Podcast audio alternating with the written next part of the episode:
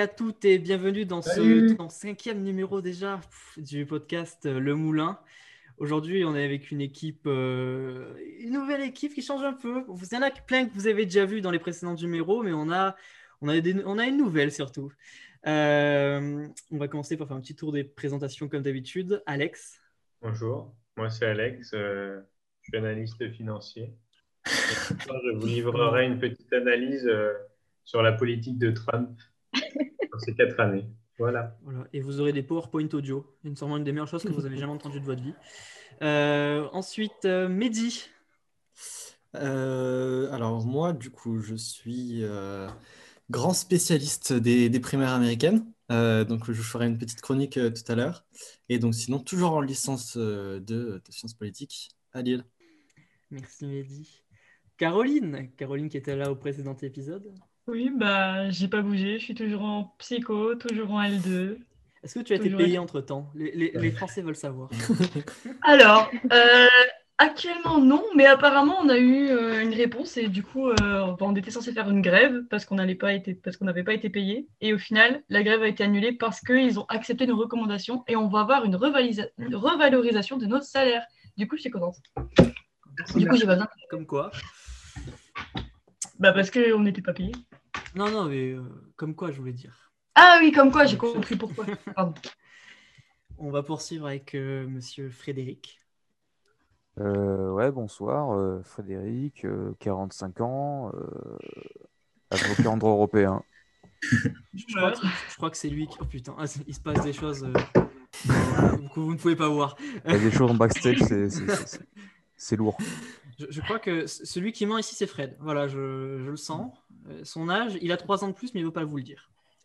Bah, je sais pas, ça me vieillit, quoi. On continue avec euh, Thomas. Thomas, présente-toi. Salut à tous, moi c'est Thomas, j'étais là au premier épisode et après, bon, euh, on n'a plus voulu de moi, donc on m'a viré du podcast. Mais je fais mon retour aujourd'hui parce que j'ai vu les nombreux commentaires qui demandaient mon retour, donc je vous fais plaisir, je reviens. Et je vous prépare un petit jeu pour, pour la fin du podcast. Voilà. ok. Euh... Chloé, c'est à ton tour de te présenter. Bonjour à tous, le meilleur pour la fin. Non, c'est moi. On le savait. Non, tu vas pas tout te présenter, c'est bon. Euh, du coup, de base, moi, je suis en, licence euh, de sciences politiques avec les autres guignols. Mais, mais j'ai décidé pour des raisons évidentes, telles que ben, ses propres garçons d'ailleurs, de m'expatrier en Angleterre euh, pour un an euh, à Colchester. Voilà. Merci, de merde. Euh, et pour finir, moi, Elay, votre présentateur pour ce numéro euh, d'un épisode qui est un peu particulier puisqu'on va discuter politique et élection américaine. Voilà, pour vous dire, pour vous dire à quel point on, on tourne le truc un peu, un peu au pif, c'est qu'il y a à peine euh, quelques heures, euh, on a appris que Joe Biden avait gagné la Pennsylvanie et donc était devenu président des États-Unis. Euh, donc, donc il y aura matière à dire parce que ces derniers jours ont été, ont été longs, longs au point qu'on pensait que ça n'allait jamais arriver peut-être avant trois mois. Mais, mais voilà, il semblerait que, que Dieu s'est dit, allez, on, va un peu bouger tout ça. Et voilà, je rappelle qu'on a un podcast avant tout catholique. Alors, on a mis quelques chroniques en place euh, exceptionnellement pour ce, début d'émission. Euh, c'est Alex qui va commencer, qui va un peu développer euh, sur, sur en tout cas un peu un bilan qu'on peut faire des années Trump, ces quatre dernières années au pouvoir.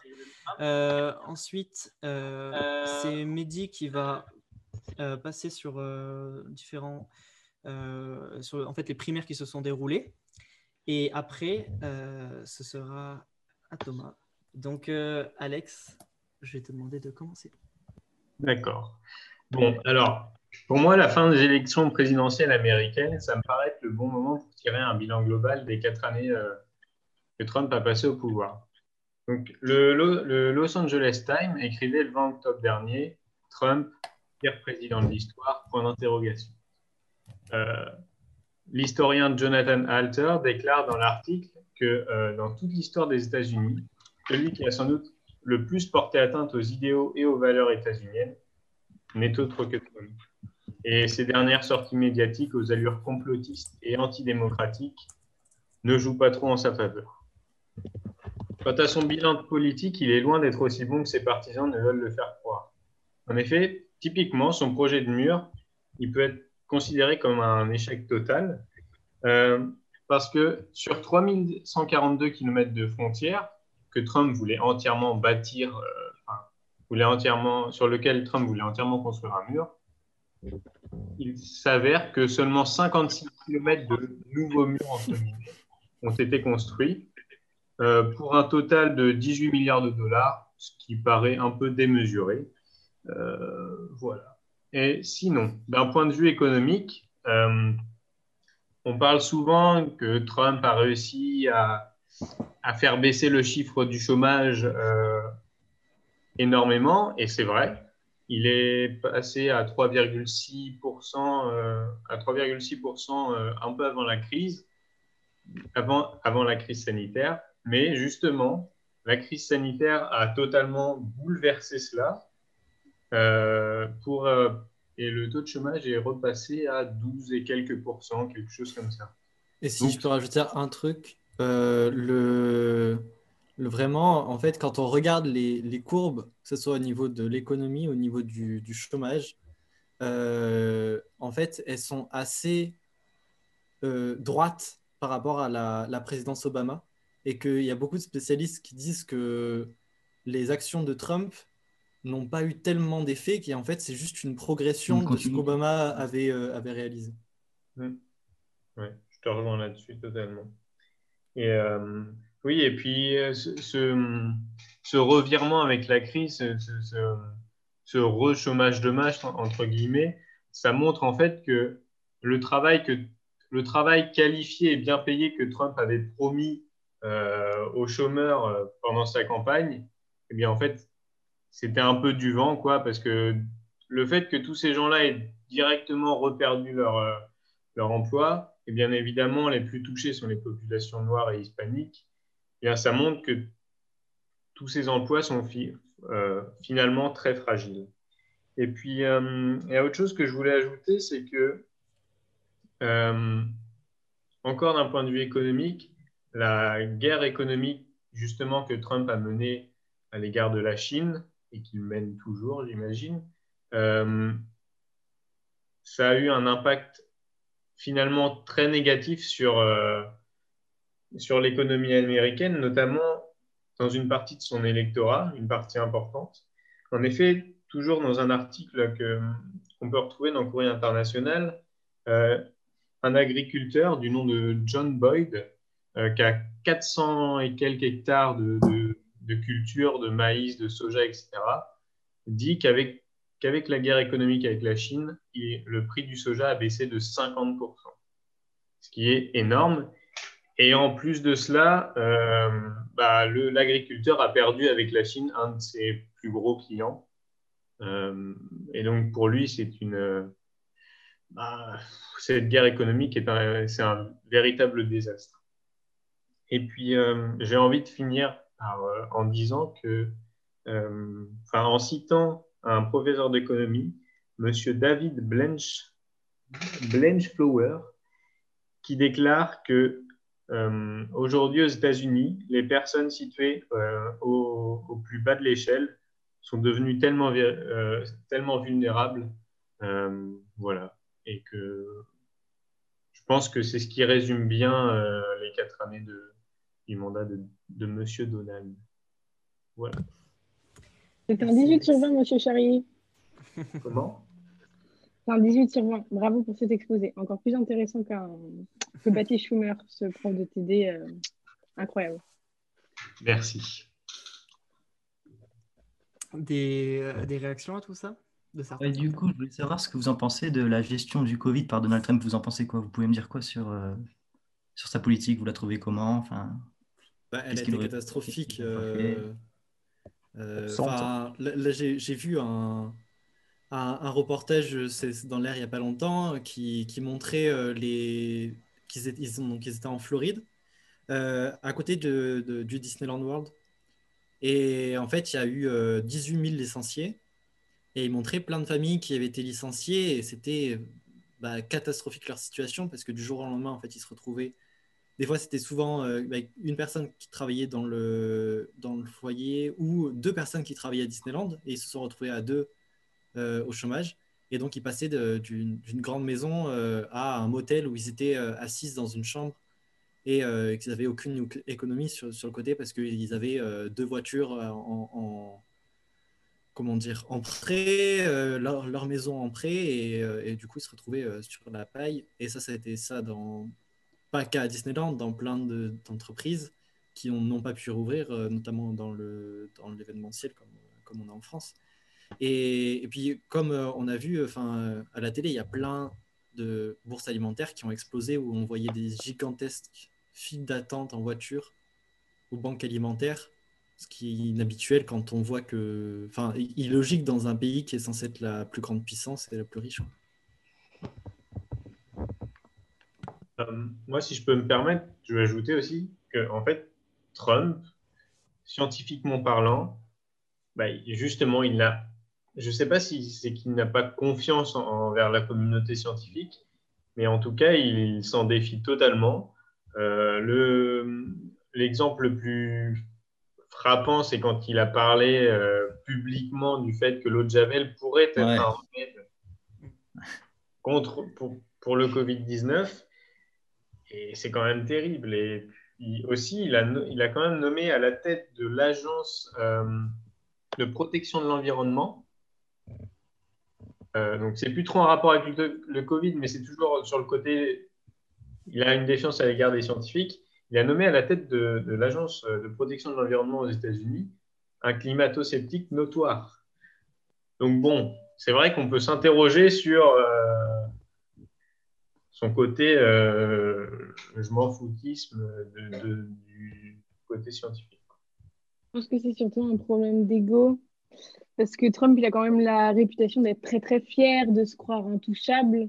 Et ça a notamment été la position des États-Unis pour plusieurs crises sanitaires, puisque bah, déjà, ils sont super loin géographiquement, surtout euh, de la Chine. Et euh, ils disaient que peut-être, du fait de cet éloignement géographique, ils n'allaient pas être touchés. Et je pense que ça a totalement desservi cette fierté et, ce pouvoir de se dire euh, intouchable du fait de, la politique d'immigration, etc., qui sont au final mais pas si fiables que ça. Puis même, on a toujours senti que chez lui, il y avait un, discours de, défiance par rapport à toute autorité, que ce soit dans la fonction publique américaine ou euh, que ce soit euh, euh, justement là face aux scientifiques. On a remarqué vraiment plusieurs soucis. Et notamment, on peut, on peut, se souvenir qu'il a été un des soutiens majeurs pour ce qui a été de l'hydroxychloroquine, où justement, malgré le fait que le médicament était de plus en plus critiqué, euh, lui, il restait un des soutiens majeurs au niveau international en disant euh, ce médicament va sauver tout le monde, euh, je, vais me soigner avec. Et même quand il a eu le Covid, il a dit on peut survivre, c'est très bien.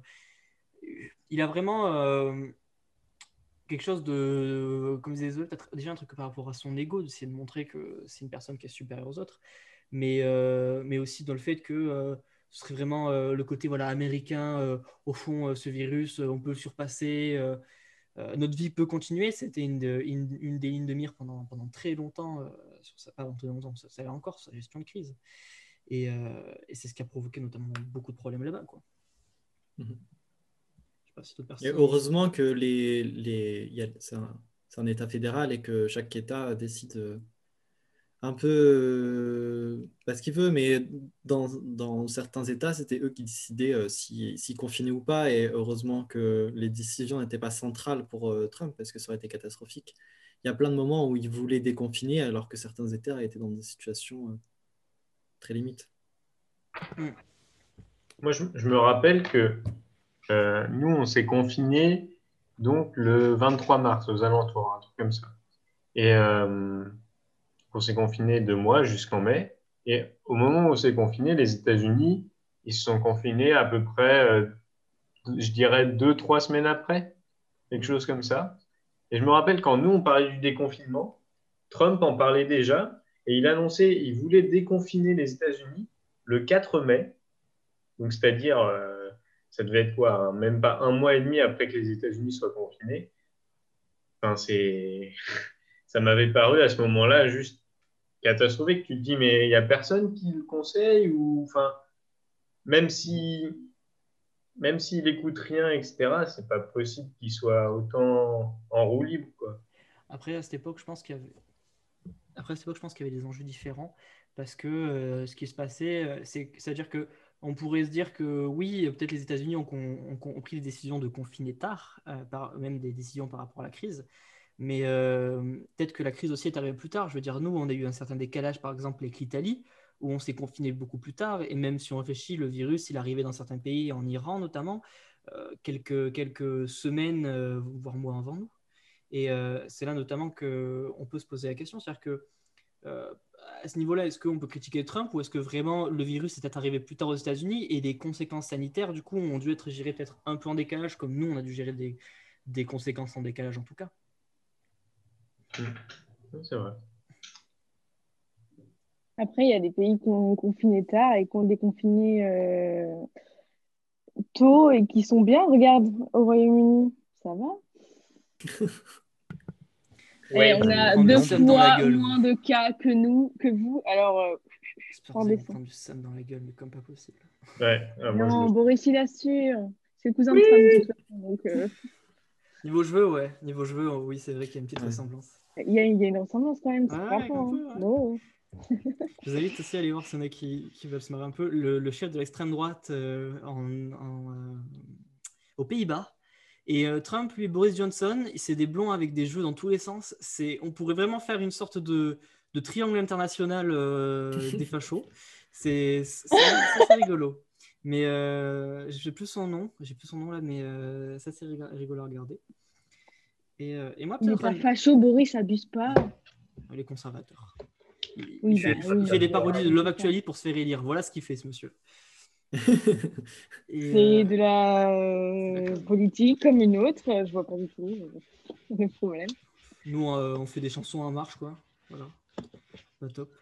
Mais ce que je voulais dire, c'est un, autre point, par exemple, bon, qui là donne à, réflexion sur le bilan de Trump. C'est-à-dire que Trump a vraiment, sur son bilan, essayé de démonter tout ce qu'avait peut-être construit Biden, Biden Obama. Et, le truc, c'est qu'on se retrouve dans une situation où, en même temps que on sait le gagnant, on se pose la question de est-ce que tout va revenir à l'ère Obama? Et euh, il semblerait, euh, au vu des, premiers dires, que par exemple, on entend depuis très longtemps, mais même durant le mandat de Trump, que par exemple, ce qui se passe avec la Chine va continuer, c'est-à-dire que la guerre commerciale va continuer parce que là, où Obama, peut-être, Obama c'était un professionnel de la communication, euh, où vraiment il avait une communication sur mesure, là où peut-être Trump, justement, affirmait tout ce qui était des débordements des États-Unis et tout, il affirmait à voix haute ce qui va peut-être faire la différence entre ce qui se passe euh, entre les deux. C'est-à-dire qu'on va peut-être revenir à un mode où la communication va devenir euh, très stricte. C'est-à-dire que, par exemple, quand euh, Donald Trump, quand il déclarait la guerre à la Chine, il en faisait vraiment une affaire. Et au niveau international, au moins, il disait on l'assume. Alors que Obama, par exemple, sur beaucoup de points, lorsqu'il y avait la confrontation, l'assumait moins, ou en tout cas jouait plus sur de la communication publique. Et il y a vraiment quelque chose, on se demande par exemple si on sait que même le, ce qui était de la guerre commerciale va continuer, puisque même beaucoup de démocrates au Parlement le soutenaient. Et euh, à ce qui paraît, à ce qui paraît, euh, l'Europe ne serait pas non plus tirée d'affaire. On ne va pas non plus retrouver une, une, affiliation privilégiée avec les États-Unis, puisqu'on continuerait euh, sur une certaine modalité actuelle. De manière générale, déjà la France est en mauvaise position sur la scène internationale, mais la différence entre Obama et euh, Trump par rapport à la communication politique, c'est déjà Obama avait une très très bonne image et euh, il avouait plus ou moins publiquement ce qu'il fait. On peut penser à ce qui s'est passé quand il a envoyé les, les troupes euh, en Afghanistan. Il a essayé de rester discret et au final, ça lui a desservi. Mais sur la scène internationale, ça s'est pas trop vu et tout le monde pense encore que Obama était le meilleur président jusqu'ici, alors que Trump, je pense que vraiment, il s'en fout mais, mais très clairement. Enfin, euh, il sait ce qu'il a à faire pour lui. Oui, parce que euh, c'est un communicant aussi. Ouais. Par rapport à, on sent qu'il y avait vraiment une communication qui était poussée dans les années Obama, parce qu'il avait vraiment cette image du, du président un peu parfait, euh, moderne, mm, mm, mm, rigolo. Et on, en parle quand même un petit peu de, du fantôme Mélania, quoi. Enfin, elle a été complètement absente de, de, de, son mandat. Enfin, quand on pense aux années euh, Obama et Michel, qui étaient là, mais tout le temps, qui faisaient plein de programmes euh, bah, autour de, de, la santé, de l'obésité notamment, et là, Des droits de l'homme. Euh, des droits de l'homme, on ne sait même pas ce qu'elle a fait, Mélania, si elle a fait quelque chose. J'en ai très peu parlé. Enfin, Peut-être qu'elle a fait quelque chose, mais en tout cas, d'un point de vue de la France, où les médias l'ont pas du tout médiatisé, où les médias américains l'ont pas du tout médiatisé, ou alors elle a vraiment rien fait. Je, on peut se voir. Franchement, il faudrait voir ce qui se dit à- à- peut-être à l'intérieur du pays. J'ai peu d'espoir. Et moi, je me souviens que le seul truc que justement on entendait parler Mélania, c'est tous les moments où vraiment tu avais Trump, euh, euh, tu voyais, tu voyais qu'elle lui renvoyait sa main. Ouais, Euh, C'est c'est l'actualité euh, Ouais. tabloïde en mode euh, euh, le couple va mal. euh, Enfin, à part ça, tu vois. euh, euh, Ou les, les, les- comment dire les, euh, les photomontages ou même des trucs vrais comme quoi Mélania serait pas vraiment Mélania ou des trucs comme ça. À part ça, euh, c'est la seule fois que j'ai entendu parler. Bah, de toute façon, j'ai envie de dire que même, même dans le cas où elle aurait été. euh, parce que ça, ça se trouve, on ne sait pas, ça se trouve, elle veut entreprendre des choses, mais dans le cas où elle, où elle entreprend rien, mais où elle voudrait, Trump prend tellement de place, Ouais. a tellement un ego énorme que je, ça me paraît. Je ne le vois pas euh, déléguer un peu de, de son. De, de sa réussite à, à sa femme. Quoi. Ça me Bah, paraît. le caractère et puis sa vision sur le féminisme et les droits des femmes, je pense qu'elle a clairement, dès le début, été prévenue qu'elle allait être danser au, rôle de, femme potiche, un peu, qui euh, reste applaudie, euh, soutient son mari, euh, et, puis ne, dit rien d'autre, un peu comme... je vais faire une comparaison horrible, mais Brigitte Macron à côté, ça peut être très comparable et très similaire. Il n'y a, y a pas d'engagement pour les droits de l'homme, il n'y a pas cette vision de, de la femme sans son mari. Oui, je suis d'accord. Juste une, réaction vite fait. C'est vrai que même en France, les femmes, finalement, les femmes des, présidents n'ont jamais été très. Enfin, la première dame en France n'a jamais été vraiment euh, sur le devant de la scène, quoi, quand euh, son mari était président, finalement. Euh, c'est vrai que Michelle Obama, c'est vrai qu'elle a été vraiment. elle a vraiment fait des choses, mais c'est peut-être aussi parce qu'elle avait est vraiment capable, vraiment, et vraiment l'envie, etc. Puis je pense qu'il y avait sa popularité qui renforçait ses actions, quoi. Ouais, c'est- Et la popularité de son mari. Et euh, même, euh, il me semble qu'une fois, on en avait entendu un peu parler, euh, c'était la fois où euh, il y avait eu, je sais pas, des, des familles euh, à la frontière entre les États-Unis et le Mexique qui avaient été séparées. Et euh, à ce qui paraît, elle aurait eu une, une, euh, elle aurait une sorte, il y aurait une sorte de truc, puisque, euh, genre, euh, elle se serait dit, mais c'est impossible qu'on fasse un truc comme ça, etc. Et euh, où en fait, les, les parents, les enfants étaient séparés, je sais plus, à la frontière. Et, et du coup, du coup, ça a créé un gros scandale là-bas, au point que la politique migratoire avait dû être corrigée du jour au lendemain. Il me semble qu'il y avait eu un moment un événement comme ça.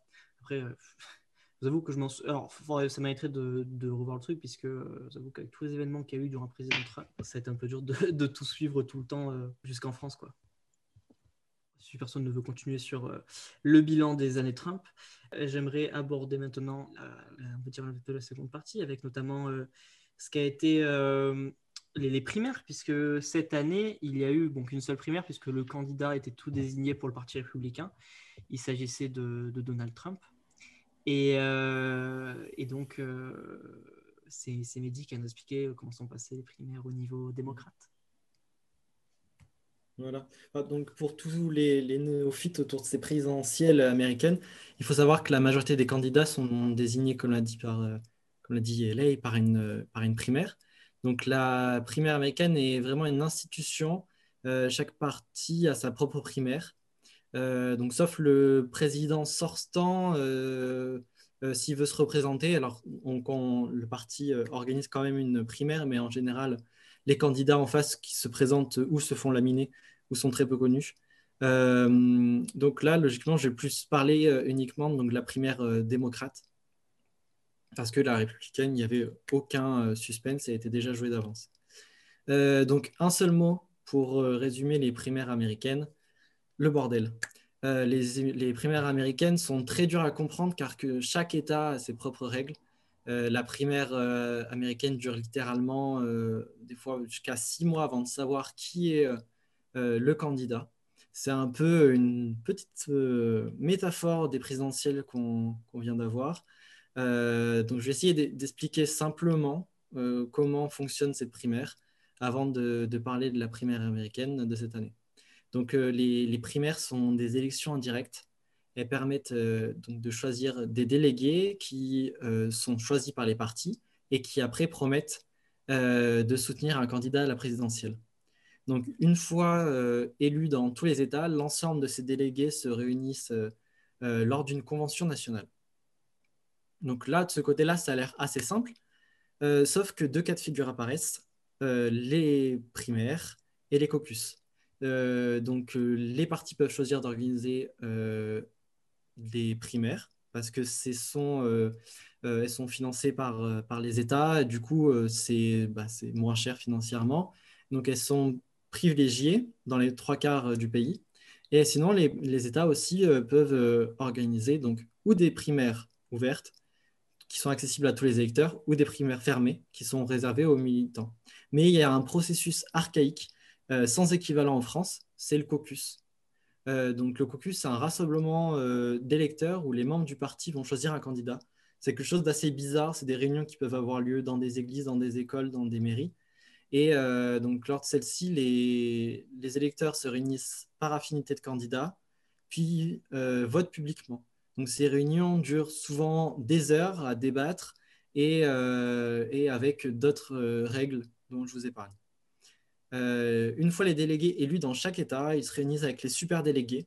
Donc les super délégués représentent à peu près 15% de tous les délégués. Et ce sont des personnalités célèbres qui sont choisies par le Parti démocrate. Euh, donc ils se retrouvent tous dans une ville aux États-Unis, souvent en juin en juillet, pour euh, la convention du parti. Covid oblige cette année, la convention a été décalée de juillet à août. Elle a été presque entièrement digitalisée, très très loin des conventions habituelles avec des milliers de partisans. Euh, j'en viens donc à la primaire démocrate de cette année. Il y a eu donc euh, tout de suite des candidats favoris.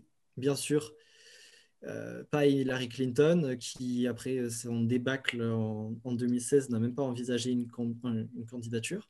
Mais il y avait deux personnes qui étaient tout bonnement logiques à devenir candidats. Donc Bernie Sanders, ancien rival d'Hillary Clinton à la primaire démocrate de 2016, mais aussi Joe Biden, euh, célèbre sénateur américain euh, du Delaware, mais euh, surtout ancien vice-président sous Obama. il a perdu notamment à nombreuses reprises la primaire démocrate. Donc la primaire a été vraiment riche en événements. Les sondages se sont envolés pour les uns ou pour les autres, surtout avec la quinzaine de débats qui a été organisés par les chaînes américaines qui ont été suivis en général par plus de 10 millions de personnes voire 22 millions pour le, pour le premier. Donc euh, Joe Biden va rester longtemps en tête des sondages jusqu'à une euh, percée des candidats de l'aile gauche du Parti démocrate. Ça commencera par une, une percée d'Elizabeth Warren, qui est milliardaire, mais qui avait pour but principal de taxer Wall Street. Elle plaît surtout par son côté actif et entreprenant comparé à Joe Biden. et puis après, ce sera au tour de Bernie Sanders, qui euh, en décembre et, euh, février, euh, entre décembre et février, sera propulsé comme favori parmi les sondages et les bookmakers. il plaît surtout aux jeunes, même s'il est très âgé, il est aussi âgé que Joe Biden. il plaît surtout aux jeunes par un programme qui est très novateur, très à gauche, très progressiste pour les États-Unis. et parmi ses soutiens, on retrouve la très célèbre Alexandria Ocasio-Cortez, qui est euh, vraiment euh, très célèbre aux États-Unis et même en France. On entend souvent parler. il propose dans son programme le Green New Deal, un plan d'investissement de 16 300 milliards. Je répète bien, 16 300 milliards. c'est énorme, enfin, même pour les États-Unis, c'est fou, pour totalement transformer les infrastructures américaines et révolution, révolutionner l'industrie énergétique. Bernie Sanders réussira à lever presque deux fois plus de fonds pendant la primaire que Joe Biden, notamment grâce à de très nombreux petits donneurs. Le camp démocrate est assez divisé du point de vue écologique. Euh, au-delà de l'opposition contre Trump, parmi les favoris, le parti est donc clivé entre euh, Biden, Bloomberg et Buttigieg, euh, reconnus comme centristes et pragmatiques. Et d'un autre côté, il y a Sanders et Warren, qui sont plus identifiés comme bien plus à gauche et progressistes. En, en, parlant de Bloomberg, il fut le candidat surprise de la primaire, il s'est déclaré assez tard et euh, donc euh, l'ancien milliardaire euh, de New York pensait être maire de New York pensait être à même de pouvoir battre Trump. Cependant, il a lancé sa campagne un peu tard et était peut-être en manque de popularité face aux Américains. Et il s'est vite retiré de la population, de, compétition. mais il aura dépensé presque un milliard de dollars pour la campagne. Euh, je rappelle juste que Biden aura dépensé seulement 130 millions. Donc, euh, Bloomberg aura dépensé énormément, euh, donc 10 fois plus que Biden, surtout en publicité. Il a inondé toutes les chaînes américaines de sa candidature. la primaire démocrate commence fortement bien pour Bernie Sanders, qui gagne les trois premiers États. Et c'est l'hécatombe parce que Biden euh, va rafler la quasi-totalité de tous les États restants, notamment lors du déterminant Super Tuesday en mars, où 15 États votent le même jour pour la primaire.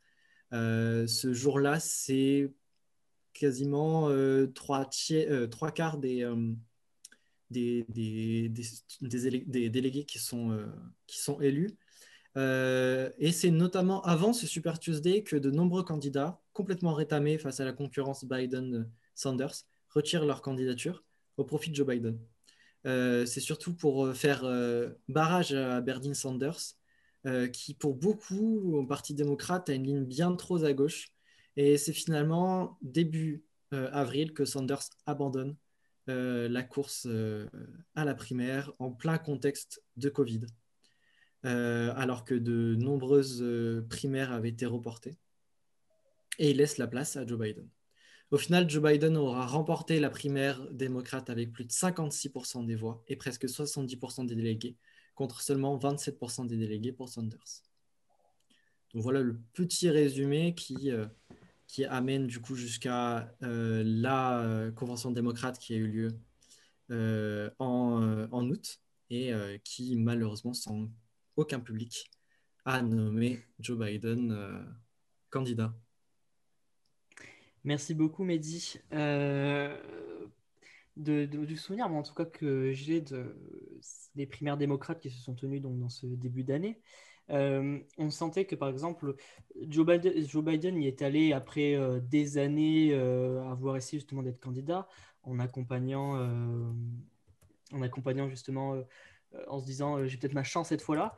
Et d'un autre côté, on, a, on avait Bernie Sanders qui, lui, était un peu le candidat qui se répétait, qui était gauche du parti, qu'on sentait peut-être un peu plus, de plus en plus soutenu euh, parce qu'il y a eu euh, la voix, il a eu justement l'élection euh, d'Alexandra Ocasio-Cortez et notamment de, de, trois autres représentantes dont j'ai plus le nom à l'époque au midterms 2018.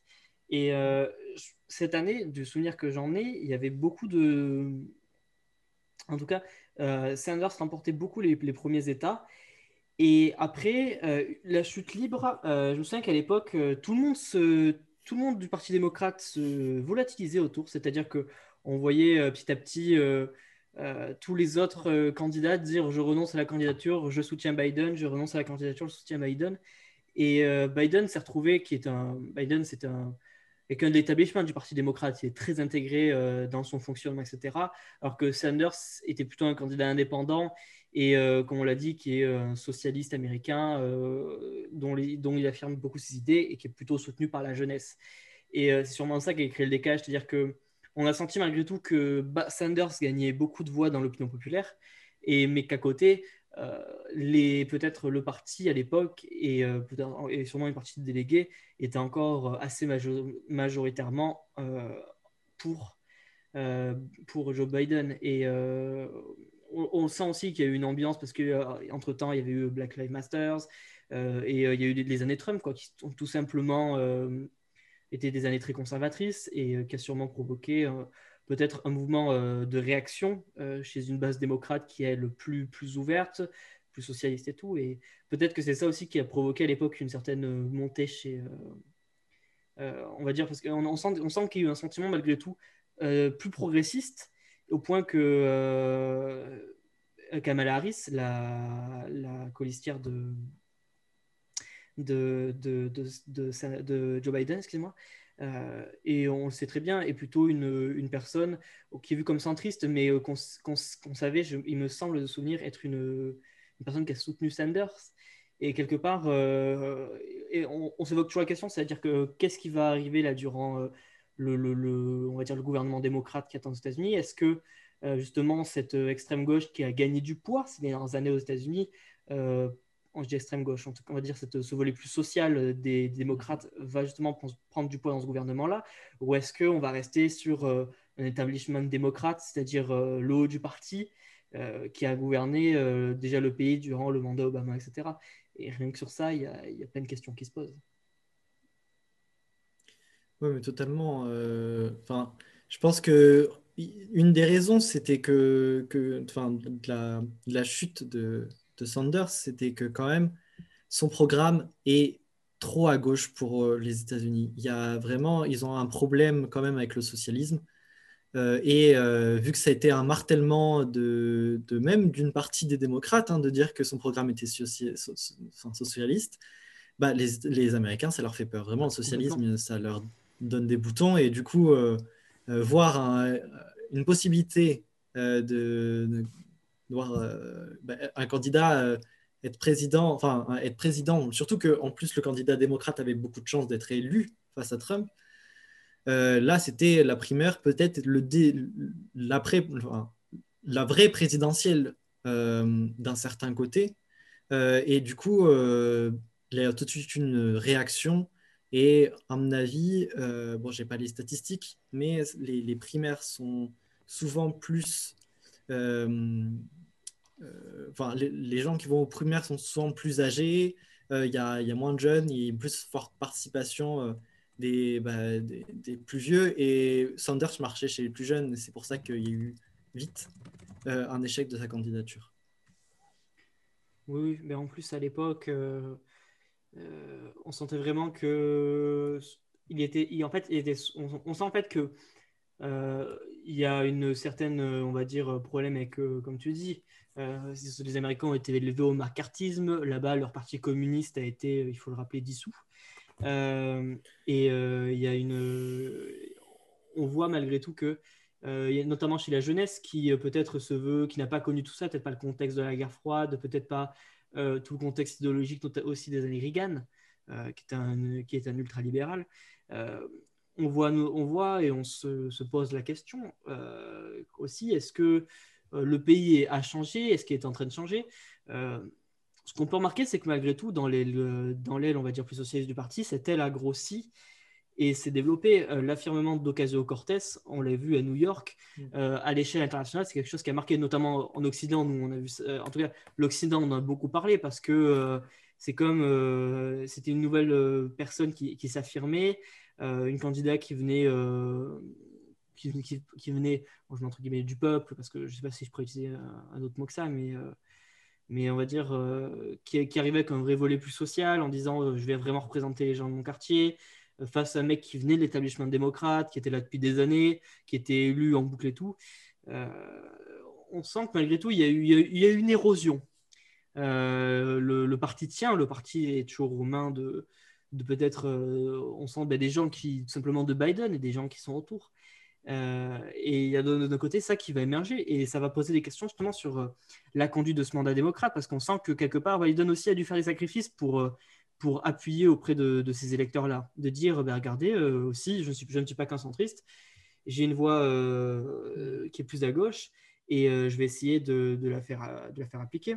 je suis totalement d'accord avec ce qu'a ce qu'a dit Mehdi sur le fait que les Américains ont peur du socialisme. Après, Bernie Sanders, il a quand même été euh, défini comme presque un communiste. Bon, là, je pense qu'il était un peu fort, mais, euh... mais je pense qu'il faisait, beaucoup, faisait peur à beaucoup de monde euh, aux États-Unis. Mais après, euh, Bernie Sanders, non. Joe Biden, il a quand même eu assez chaud aux fesses. Je pense que les démocrates, ils ont un peu regretté soi quand, quand il, y a eu, il y a eu la découverte de tous les scandales autour de lui. Et je ne sais pas si au final, euh, bon, on va voir ce que ça donne dans le futur, mais je pense pas que ait été un, très bon choix parce que, à mon avis, au niveau de l'économie, il va, il va pas être bon. Et, euh, et en plus, euh, ouais, il est très âgé, donc à voir s'il survit à, tout le mandat. C'est un peu cliché, mais, mais c'est un peu vrai. Et ouais, j'ai bien peur qu'au niveau de l'économie, il fasse pas grand-chose. Et, et je pense que sincèrement, Bernie Sanders aurait été peut-être euh, un souffle nouveau malgré euh, son âge pour, euh, pour la politique américaine. Pour moi, le, le, vraiment, le choix des Américains était complètement. Après, moi, je suis à gauche, donc voilà, mais, mais quand, quand tu vois Joe Biden, c'est incompréhensible le choix. Le, le gars est vieux, il a l'air d'avoir aucune énergie. Enfin, il y a des trucs pas nets. Son comportement avec les, avec les femmes, il est franchement limite. Il y a plusieurs images qui ont circulé, notamment avec la femme d'un sénateur. On se demande ce qu'il fait. Euh, il y a plein de choses. Bah, c'est pas Trump, mais vraiment, il y a énormément de choses. Quand tu le compares avec Sanders, tu te dis, bon, euh, le, choix est, est, vite fait. Enfin, donc, euh, vraiment, enfin, c'était incompréhensible. Genre, douche froide, parce que je suivais beaucoup les, les primaires, du coup, euh, au début, et j'étais trop content de voir euh, Sanders euh, vraiment au, pro, au, premier dans les sondages, dans plein d'États, et, et, premier pour les bookmakers, et, final, voilà, mais donc, choix incompréhensible pour moi, mais qui s'explique du coup par la pression du parti, quoi. Aussi si je peux rebondir par rapport à ce que tu as dit, euh, par rapport au tout, à tous les scandales, moi, je, passais, je pensais vraiment qu'il allait passer à la trappe, parce qu'une semaine avant les élections, bizarrement, ils ont trouvé euh, du contenu pédophile dans l'ordinateur de son fils, de son mmh. dernier fils. Du coup, je me suis dit, vas-y, le coup de grâce, Trump, il a tout préparé. Je me suis dit, ça va un peu faire comme euh, Fillon avec toute l'affaire judiciaire qui, ont, qui lui est tombée dessus juste avant les élections. Et et j'étais persuadée à 97% qu'il n'allait pas passer. Vraiment, c'est une surprise de voir qu'il est élu malgré tout. Et c'est un peu inquiétant aussi de se dire qu'ils ont élu un mec qui est quand même accusé de pédophilie, qui n'est pas très droit avec les, avec les femmes. Enfin, ouais, je ne sais pas trop quoi en penser. Je dis que les Américains sont peut-être pas si intelligents qu'on le pense. Dans tous les cas, il y avait, c'est un peu du, euh, 5, ça, du 48%. Euh 52%, quoi. Mais ce qui est terrible de base, c'est que les États-Unis, finalement, j'ai l'impression que c'est surtout bah, une, un peu une socialisation politique qu'ils ont. Le fait que quelqu'un qui a une, comme Sanders, qui a des idées un peu plus à gauche que d'habitude, pour eux, ça, ça rentre pas, ça pas du tout, c'est le communiste. Donc bon, finalement, euh, on a deux côtés, on a les républicains qui est euh, la droite de la droite et euh, les démocrates qui sont simplement la droite, quoi. Les États-Unis, c'est un pays de droite de base, en fait totalement d'accord. Et Trump, il s'en est même servi pour sa campagne. Puisque pour Trump, accuser Biden d'être un socialiste, et j'ai vu des interviews ces derniers jours, et les partisans de Trump disaient qu'il ne voulait pas de socialisme, qu'il ne voulait pas de Biden. Il s'en est vraiment servi. C'est un peu grâce à ça aussi qu'il a gagné. Il a, fait peur à la population, et voilà, il s'en est servi. Surtout que, alors, déjà que euh, Sanders est, loin du socialisme et du communisme, euh, Biden est vraiment très, très, très, très, très, très, très loin du socialisme. Vraiment, euh, si on peut le, placer, sur l'échiquier politique, je pense qu'il est à la droite ou au centre droit en France. Quoi. Ah, moi, je suis globalement d'accord avec tout ce que vous avez dit. Après, je vais être honnête, j'ai pas trop suivi les primaires ou tout ça, tout ça. Juste, je me suis juste intéressée au vote final. Et moi, il y a juste un truc que je comprends pas, et je pense que beaucoup de Français ne comprennent pas non plus. Pourquoi ça a pris autant de temps?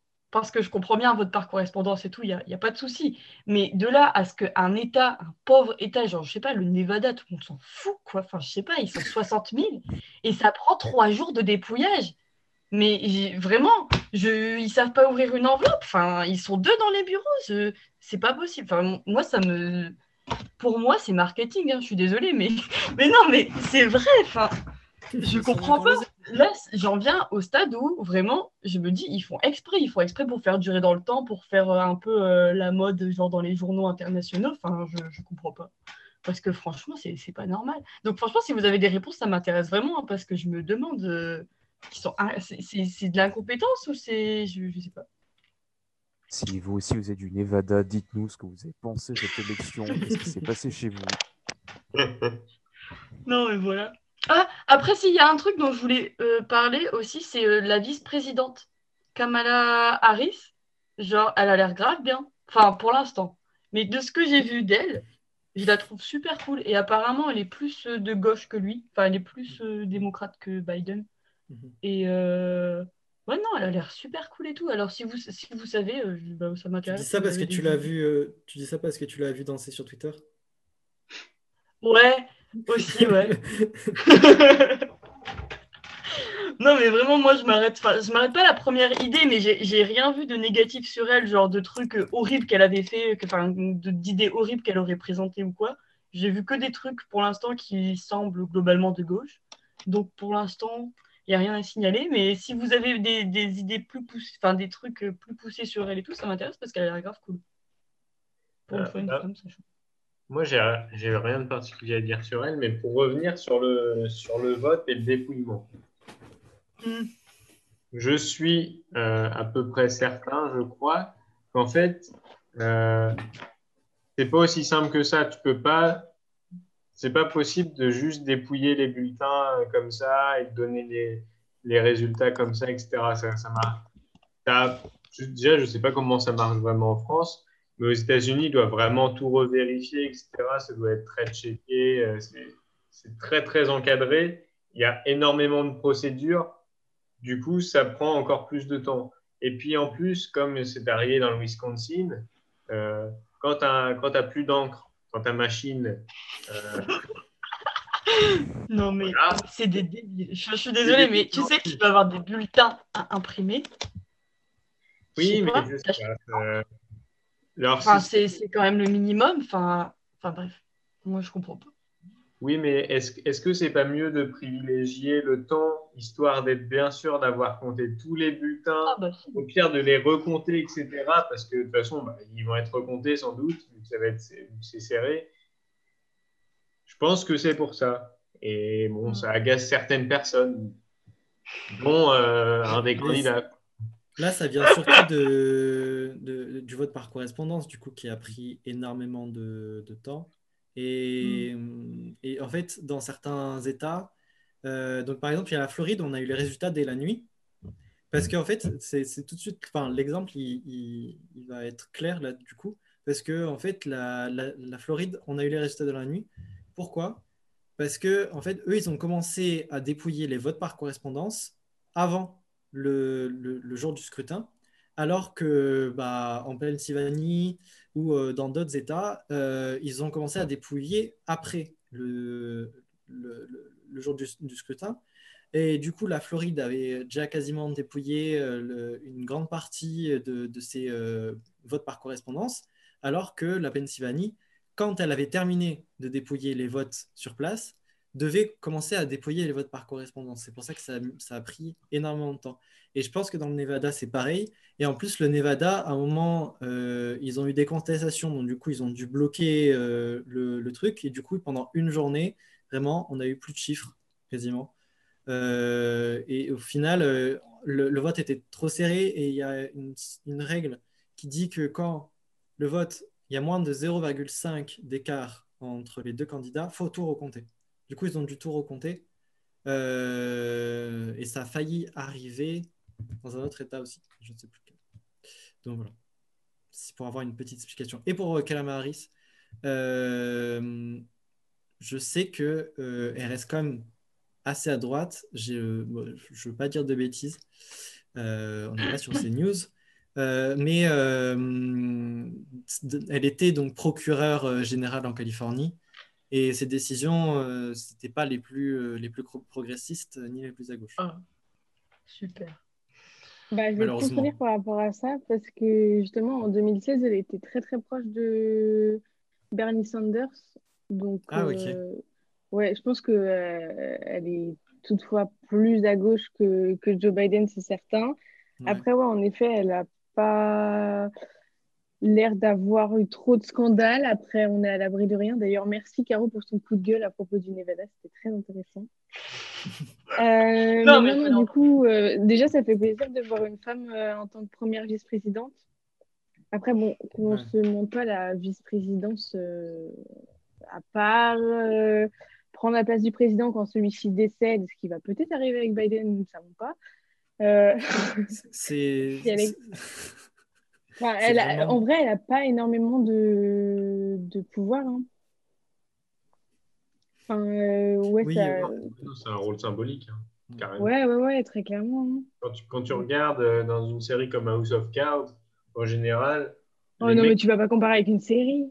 Bon, elle est très réaliste, d'accord, mais euh, les- les mecs qui sont vice-présidents à chaque fois, soit ils sont là, ils se disent bon, ok, l'autre il va bientôt dégager, il va bientôt crever, donc je vais avoir ma place, soit ils servent à rien.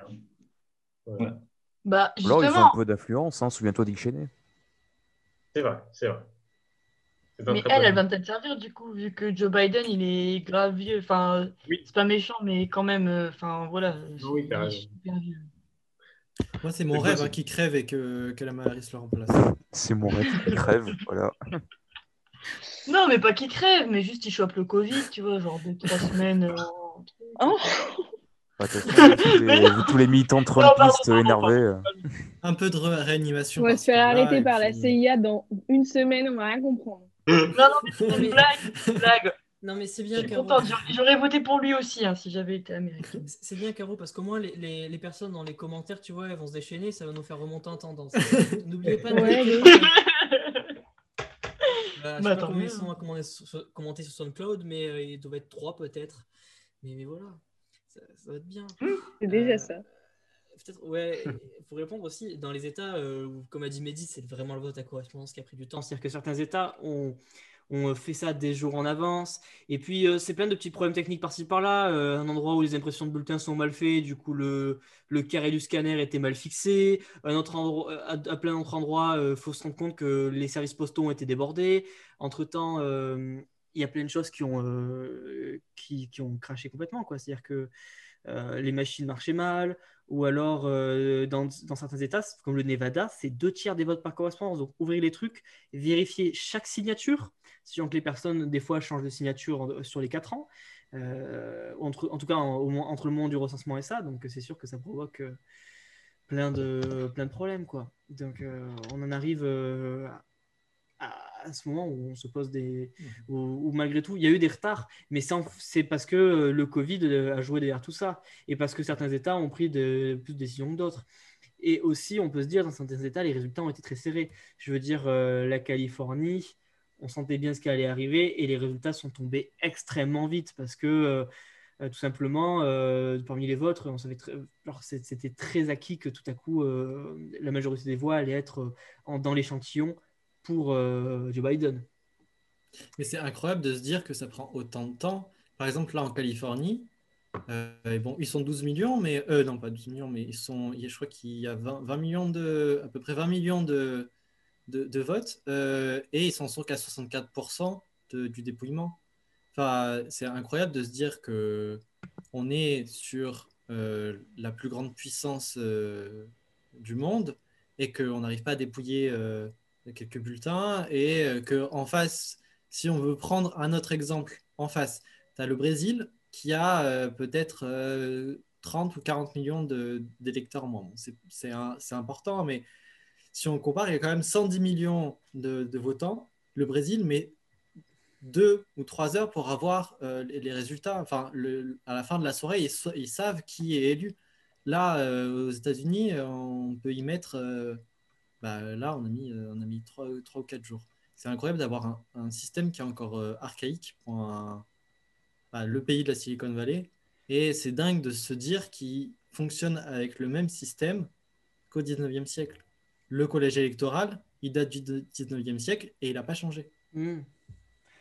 ils sont restés sur cette idée-là, et d'autant plus qu'il y a eu des problèmes. Là, il y, a eu il y, a eu le Covid, il y a eu des problèmes. On, savait que pour certains endroits, ce serait lent, quoi. Je veux dire, les dépouillements, les dépouillements, puis ensuite ça, les recomptages de voix qui, auraient pu avoir. Je crois qu'il y en a un qui se déroule en ce moment même en Géorgie. Euh, parce qu'il faut se rendre compte aussi que on pourrait dire l'élection est gagnée, mais euh, malgré tout, euh, il y a d'autres élections à côté, c'est-à-dire que renouvellement d'une partie du Sénat et de la Chambre des représentants qui ont marqué cette élection. D'ailleurs, je ne sais même pas où, pour ces deux événements, ça en est. Et je pense qu'on en parlera un, peu plus tard. Mais, mais malgré tout, c'est vrai qu'on se pose la question, c'est vraiment, les élections américaines, c'est vraiment des élections qui sont assez particulières. Et ce qui fait quelque part l'intérêt, c'est-à-dire que les, euh, les, voir chaque État basculer et euh, tout à coup euh, voir les enjeux électoraux qui se dégagent derrière, ça rend le truc passionnant et vraiment, en plus, l'échelle américaine, et comme c'est une puissance majeure, tout est appuyé vraiment dessus, ou vraiment à chaque minute, dès que tu vois un truc tomber, tu es en mode oula, est-ce que ça remet tout en cause quoi? Mais du coup, moi par contre, je voulais vite faire revenir sur tout ce qui est ouais, par rapport au vote, tout ça. Enfin, on en a parlé, hein, euh, Covid oblige, euh, c'est vrai que pas mal de. Enfin, il y a eu beaucoup plus de votes par correspondance et souvent, euh, c'était ouais, le plus souvent des, des électeurs démocrates hein, qui, qui, justement voulaient prendre des précautions n'allant pas sur place. Par contre, ouais, ça peut être un très bon sujet à débat, ça, le, les façons dont on pourrait éventuellement améliorer ce, système de vote aux États-Unis. Mhm. Parce que justement, comme c'est la première puissance mondiale, disons, un système, euh, comment dire, des élections pareilles, c'est un truc de malade. Hein, comment, ça peut, comment ça peut se dérouler Ouais, il y a vraiment un gros débat du coup aux États-Unis depuis euh, des, dizaines d'années sur euh, modifier ou pas le collège électoral. Après, il, y a des, il, y a des avantages et des inconvénients. L'avantage, ce serait que ce serait le vote populaire qui, qui gagnerait. Et, et, par exemple, en 2000, bah, ce serait Al Gore qui aurait gagné. En, 2016, c'est Hillary Clinton qui aurait gagné, et là, c'était Biden qui aurait gagné depuis longtemps. D'ailleurs, Al Gore, euh, D'ailleurs, Al Gore en parlait de, de, de, Trump qui. on parlait de Trump qui faisait un petit peu chier tout ça par rapport au fait de recompter, etc. Mais euh, il y avait aussi un bail là-dessus entre Bush et Al Gore. Ouais, ah ouais Bush et Al Gore, euh, grand, grand problème de, autour du collège électoral, du coup, parce que c'est à cause de ça que qu'il y a eu un, une grosse inquiétude autour des Américains. Pendant un mois, on n'a pas su qui allait devenir président, euh, où en fait, au final, euh, il n'y avait que 500 voix qui étaient départagées en Floride, et il y a eu de multiples et multiples recours, puis recomptage des votes en Floride. Et en fait, il faut savoir que la Floride euh, est très importante parce qu'elle donne un grand nombre d'électeurs. Euh, et, du coup, là, elle était complètement déterminante en fait sur, euh, sur cette présidentielle-là. Et euh, en 2000, en fait, Bush, du coup, a été élu avec 271 électeurs, donc juste un grand électeur. Donc, juste un grand électeur en plus, et c'était la Floride qui déterminait tout. Donc, tu peux te dire, ça met dans des situations d'instabilité totale tout, un pays. Quoi. Donc, euh, après, sur l'avantage, c'est que les États-Unis, c'est un gigantesque pays. Et si on enlève le collège électoral, euh, la, la, petite euh, voix du, paysan qui sera au fond d'un État rural, eh ben, il, comptera très peu face à, à, tous les, les, voix de tous les gens qui sont dans les, dans les États urbains qui deviennent de plus en plus grands. Et ouais. Et euh, moi, je voulais aussi parler d'un autre sujet, donc par rapport toujours par rapport aux élections. Euh, le taux d'abstention, il était ultra bas aussi cette année par rapport euh, aux autres années, en fait, par rapport à 2016 déjà. Et je crois que c'est genre l'année où il y a eu le plus de votants depuis depuis peut-être 50 ans, un truc ce genre-là. Parce qu'en fait, les gens, ils ont tellement été traumatisés par le mandat de Trump que toutes les personnes qui, de base, euh, s'abstenaient ou ne voulaient pas voter ou qui n'avaient pas voté en 2016, bah là, ils sont directement, enfin, ils sont allés voter euh, beaucoup plus que, que, en fait.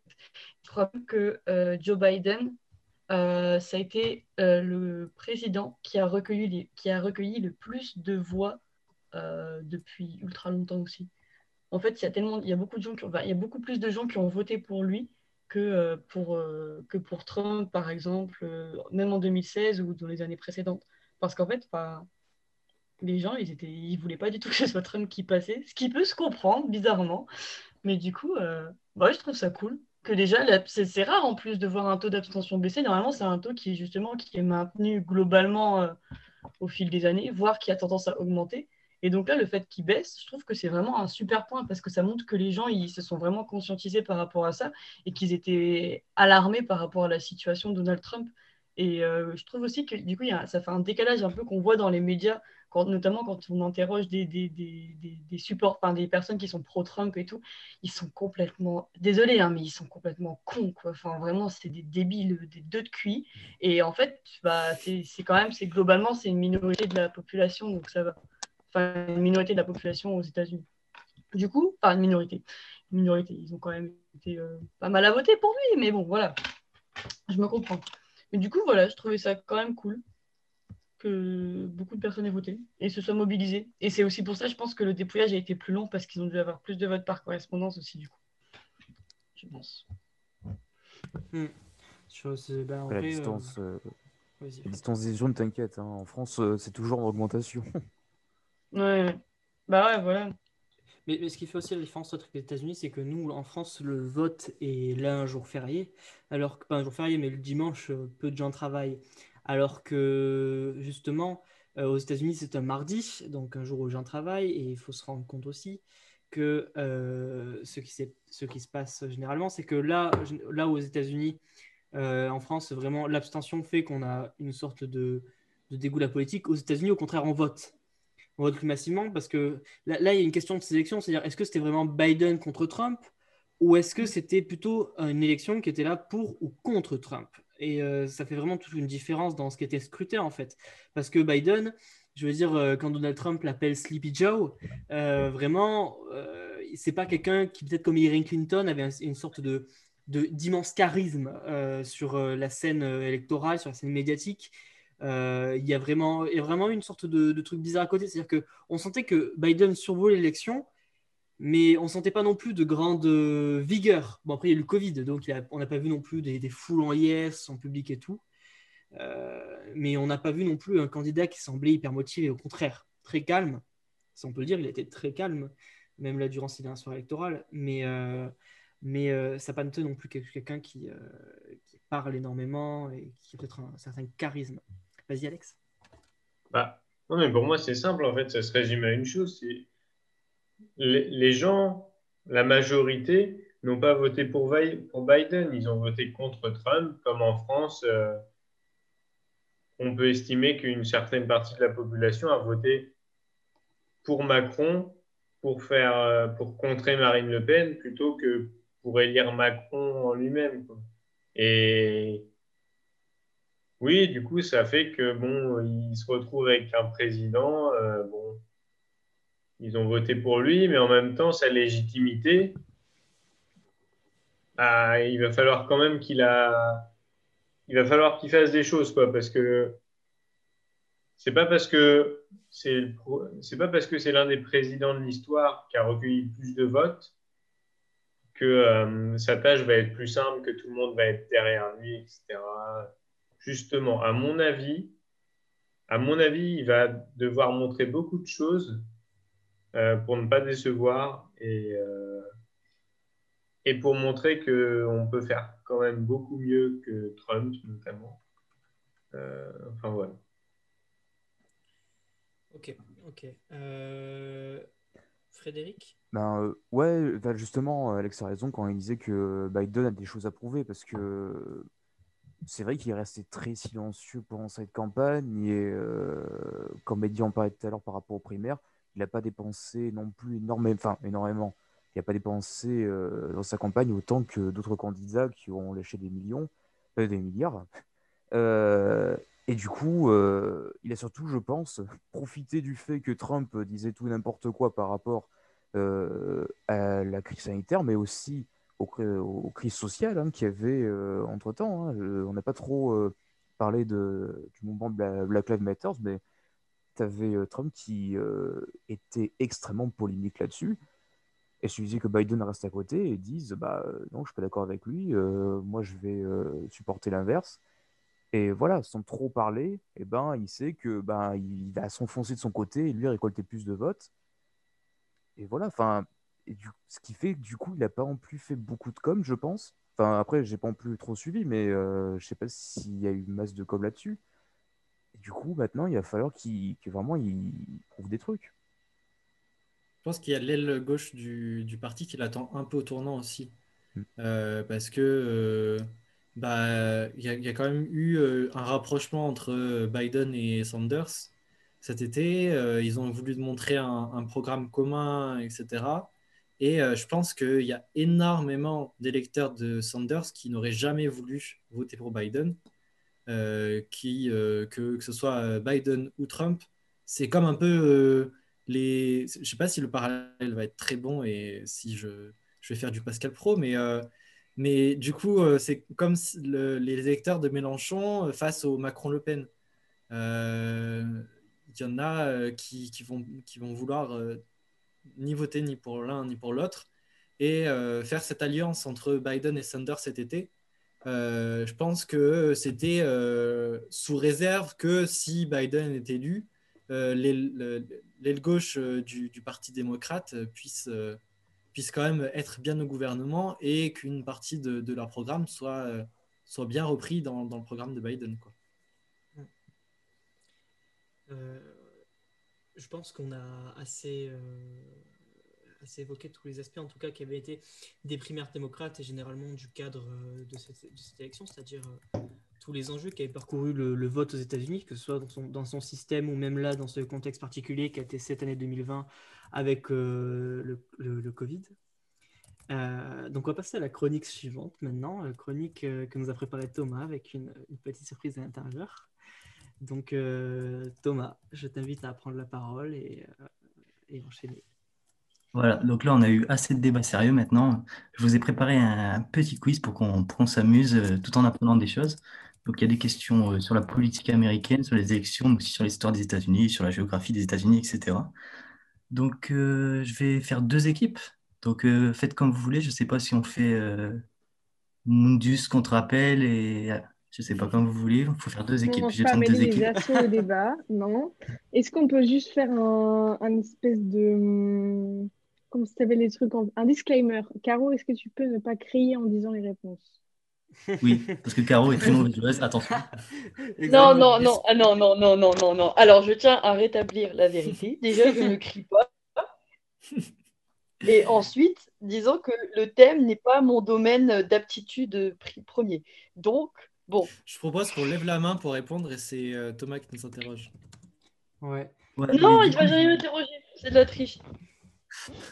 Mais non, mais tu sais, dans les participants, on peut voir qui a levé la main en premier si tu utilises le truc. Donc du coup, on fait pas d'équipe, c'est chacun pour ça. Ah, Non, non, non, non. Non. dit crie pas. Si, moi je suis pour qu'on Bon. fasse des équipes. ouais, moi. Attendez, j'ai Voilà, je pense qu'il y a des bonnes idées d'équipe dans le chat en plus. Genre. euh, Donc, Bon voilà, Caro et Alex. Vous avez mis les trois plus intelligents ensemble, mais vous êtes ravagés, vous allez perdre. hein. Et déjà, va falloir commencer à me respecter. Vous me laissez parler, je suis le maître du jeu. Donc Zoé, tu as un, un point en moins pour ton équipe déjà. allez. Comme dirait, le précédent animateur, toi je te banne. Un point en moins pour Non, moi. stop. Non, donc alors, on va commencer. Donc première question, euh, quel est l'âge cumulé des deux candidats, Donald Trump et Joe Biden? Donc une réponse par équipe, euh, Quel âge allez-y. Ultra nul en calcul. L'âge cumulé entre Donald Trump et Joe Biden. A quel âge, Trump Moi, je connais les âges, mais je suis nulle en maths. Attends, je, je suis pas sûre. Donald Trump, il a Oui, et 64 pas, pas de Google, pas de triche. hein, attention. Chut Attends. Vous me faites confiance, Mehdi et Caro, ou pas Oui, Ok. Vas-y, Alex. Je dirais 152. Et Est-ce que l'autre équipe a un autre chiffre? Bah, du coup, ouais, en fait, j'avais le même. Ouais, moi aussi. C'est-à-dire que moi j'aurais dit 150 aussi. Alors, Bon, bah, c'est 151 ans, donc euh, personne n'a le point. Ça, Allez, aïe. Et Putain, il a donc, 73 euh, ans. donc, si on fait l'âge cumulé de tous les participants du podcast, on n'arrive même pas à l'âge de Donald Trump et Joe Biden combinés. Voilà. Et donc, pour l'anecdote, c'est les. il y a, y un 47 parmi Oui. nous, donc. euh, tu comptes pas l'âge de Oui, Fred. c'est vrai, Fred, de j'ai Fred. oublié que t'avais 45 ans, pardon. Non, donc pour l'anecdote, c'est donc c'est le, donc c'est les candidats républicains et démocrates les plus vieux d'histoire. Et donc voilà, je voulais savoir euh, ce que vous en pensez, euh, si c'est un signe ou ce que ça vous évoque euh, de candidats aussi vieux pour l'élection. Si vous pouvez rebondir sur ça. ou- Ça sent le sapin. Ça signifie un renouvellement urgent euh, des générations euh, à venir. Et on n'a qu'à regarder euh, aux, aux- aux primaires euh, démocrates, hein, les, les Oui.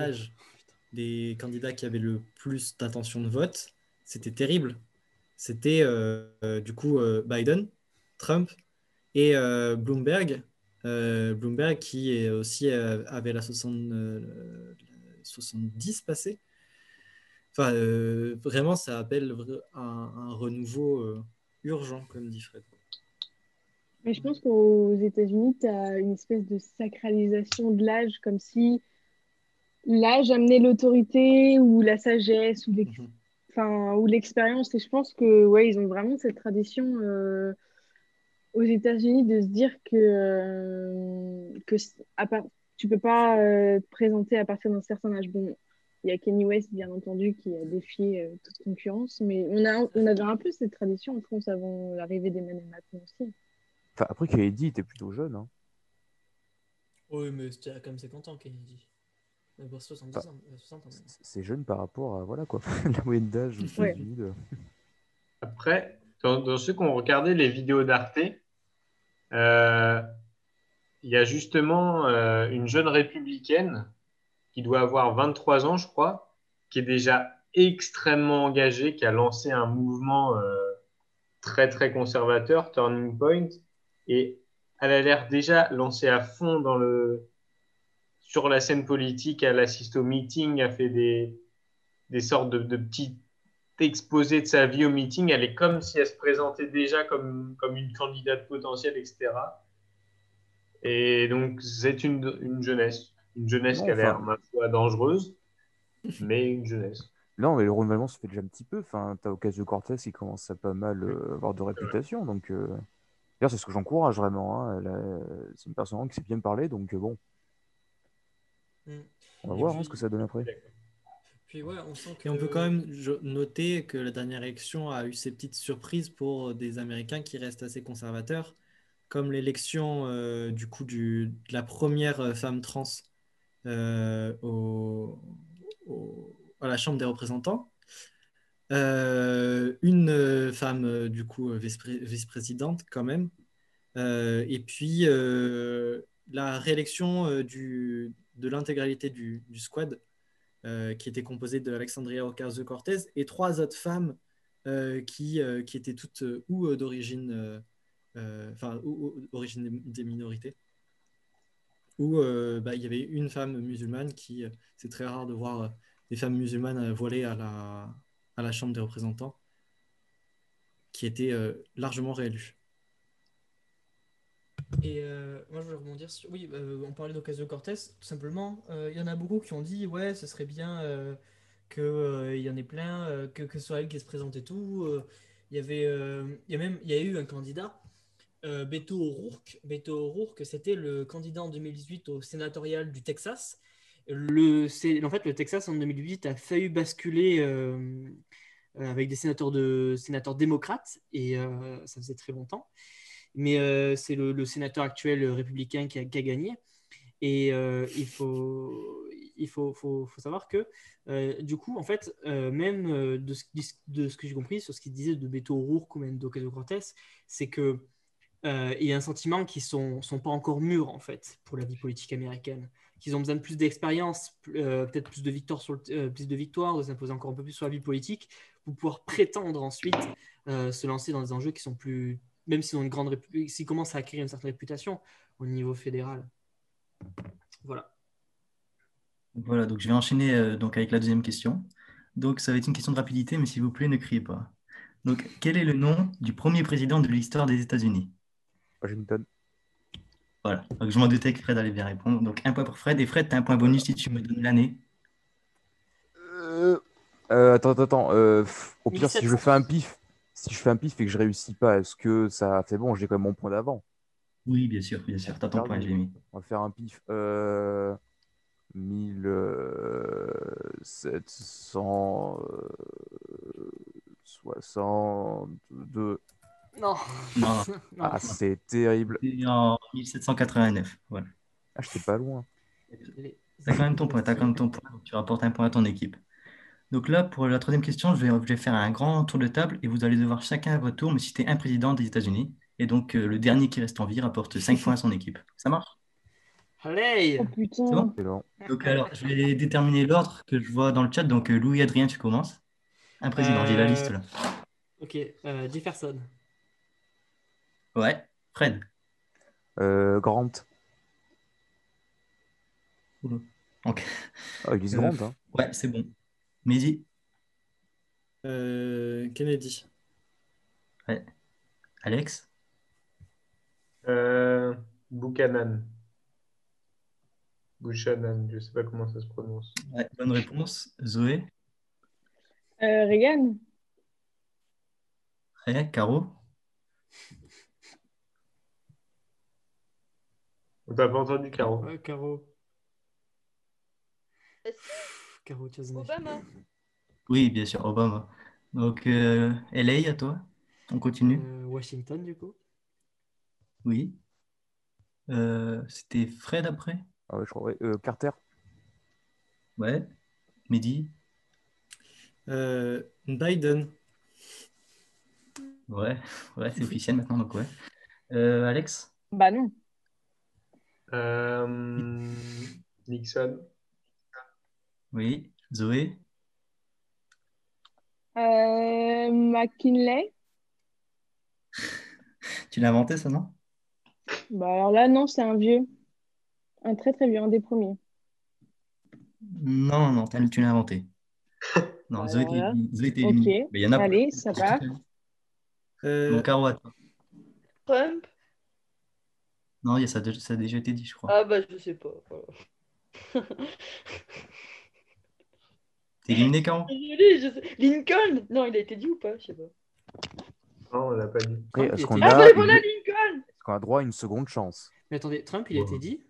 Non, il a pas été dit, Trump. Mais ouais, je Ah crois oui, que Trump c'est pas été dit en vrai. hein. Voilà. Oh, pardon. Bon, pardon, excusez-moi, excusez-moi. Bon, on commence le troisième tour. Alors, LA, à toi.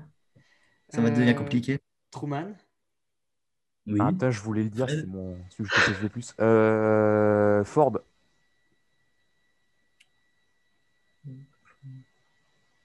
Vers quelle année, Fred, s'il te plaît? Parce que... Ford? Ouais, je trouve pas l'année. euh, C'était après Nixon. J'ai une liste. Euh, après, je sais plus les dates, mais je sais que ça c'est après Soix- Nixon. 60-70 peut-être. 1974. Oui, c'est bon. c'est bon. Pardon, je l'avais pas vu. Vas-y, Mehdi, à toi. Ah, je pensais pas que vous alliez tenir aussi longtemps. euh, euh, Cleveland, je crois. Ouais, c'est bon. Euh, Alex? Mhm. Alexandre PLS. Roosevelt, on l'a dit. Non. Il me semble pas. Ouais, Roosevelt. Non, sinon. Elle est éliminée, donc euh, Caro. N'importe quoi. Bush. Si t'es éliminé. Ma- t'as dit, Ma- dit McKinley? J'ai dit McKinley, c'est un des premiers. Tu vérifieras. Non, Zoé, j'ai toute la liste. Non, j'ai toute la liste. Du premier au 46e, j'ai toute la Thomas. liste. Il y est pas. On vérifiera ensemble après l'émission, mais euh, ils sont tous présents pour dire que tu m'as fait perdre au jeu exprès et que je pense que c'est de la jalousie. D'accord, allez. Pour si ma veux. connaissance exceptionnelle. Allez, Caro, à toi. Bush. McKinley elle a été élu président euh, en mille, euh, neuf- 1897. Malheureusement, Zoé, tu restes éliminé. C'est la dictature C'est comme ça. Ah, ah. On se croirait en présence de Monsieur Mouton, là, ça va pas. Non, mais j'ai 50 noms sous les yeux. J'ai j'ai pas vu McKinley, pardon. C'est pas grave, Thomas. On Oh, je sais plus. Bon, allez, vas-y. euh, je sais même plus à qui c'est là. Bah, T'as qui, là À moi, Caro, elle a dit. Vas-y, Zoé. Eisenhower. Oui, LA. Alors moi, je vais dire l'autre Roosevelt parce qu'il y en a eu deux. Il y a eu Theodore Roosevelt et. Franklin Roosevelt. Voilà. Oui, bah si, c'est bon. C'est deux, Pas contre. c'est deux. Bien sûr. Donc, euh, Allez, je dis un des- Fred. Fred, il est mute. Qui, qui- qui c'est qui m'a mute là? Que je le banne. Euh, euh, John Quincy Adams, incarné par euh, Anthony Hopkins dans Amistad, Ouah. excellent film. Fred bon, met un dab général comme ça. C'est mon Euh, sujet pour, tu sais, Histoire Alex, des arts, là, en troisième. C'est Amélie, non? Oui, Mehdi. Euh, On a dit Johnson Hmm, Oui. Non, non, non, on l'a pas dit. Non. Non, on l'a pas dit. Bon, par contre, les... Zoé, pour la triche, t'as moins un point et t'es éliminé du jeu, c'est bon. Oui. Euh, moi, moi, je dis euh, Andrew Jackson. Andrew Jackson. Enfin, C'est bon, c'est bon. hein. Bon. Caro, à toi. Bah, du coup, Lincoln, vu que tout à l'heure j'avais dit Trump, ça compte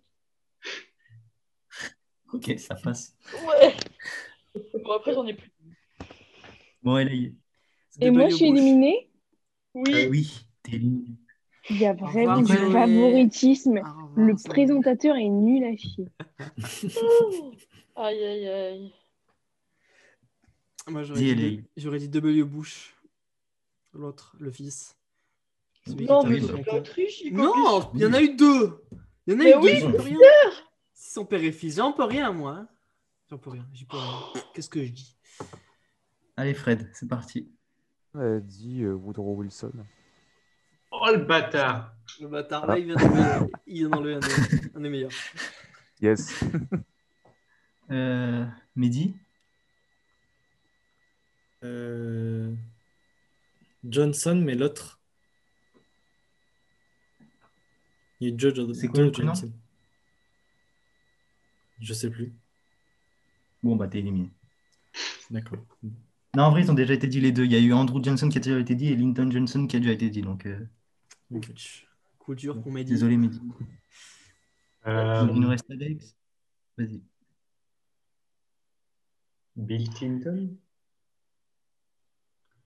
Ça Il a été- dit ça? Ah non, non, il a pas... non, ça n'a pas été dit. Ah, c'est intelligent. Je t'ai pas Bon, dit. bah, Sur les auditeurs rigoleront sur les. Voilà. vas-y, Alex, à toi. Euh, Monroe, de la fameuse doctrine Monroe. Dans l'an, c'est fin 19e, il me semble. Début, en 1817. 1817, ouais. Fred, à toi. Euh, Hoover. Ouch. Oh, mais vous trichez. Non, Ah bah non, Non. ça c'est Fallout. Mais comment ça, vous Merci, les connaissez Fallout. tous par cœur? Pas tous. Il y en a Non, même pense, toi, je pense, je pas. que c'est mon dernier, je pense. Alex, tu peux... tu peux répondre ou pas? Laisse-moi visualiser les têtes du Mont Rushmore. Ah, bah, dépêche-toi. mais ça met du temps. Bon, J'abandonne. après, si on propose continue sur une question, les gars. Non, on a perdu. On est tous éliminés dans notre équipe. Yes. Yes, yes, yes, Il y yes, avait yes. Carter en plus qu'on n'a pas dit. Si, on l'a dit. Non, je l'avais Carter. dit. Ah bon? Ouais. Mais on n'avait pas dit Eisenhower, par contre. Si. Si. Non, Ah si, c'est moi qui l'ai dit. Mais toi, on t'entend. Ouais, Ah, j'aurais dû euh, réfléchir à chaque fois que quelqu'un dit quelque chose pour euh, voir, mais Ouais, ouais. tant pis. J'avais éventuellement. Est-ce qu'on avait dit Thomas. Jefferson? Ah oui, oui, au début.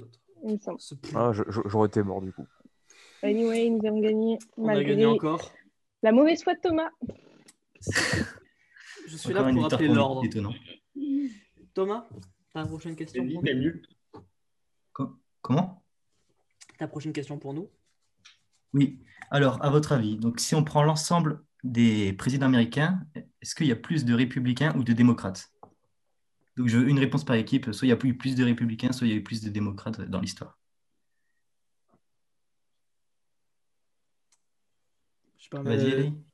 Pour ton équipe, hein, tu prends toute la responsabilité. euh. Ouais, je prends la responsabilité. Au pire, Zoé me tapera quand elle reviendra en France. Euh, Freud aussi d'ailleurs. Mais euh, moi, je pense qu'il y a eu plus de présidents démocrates. D'accord. Et l'autre équipe? Euh, républicain. Eh ben, c'était les républicains. Il y a eu, il y a eu 24 présidents républicains et 22 présidents démocrates.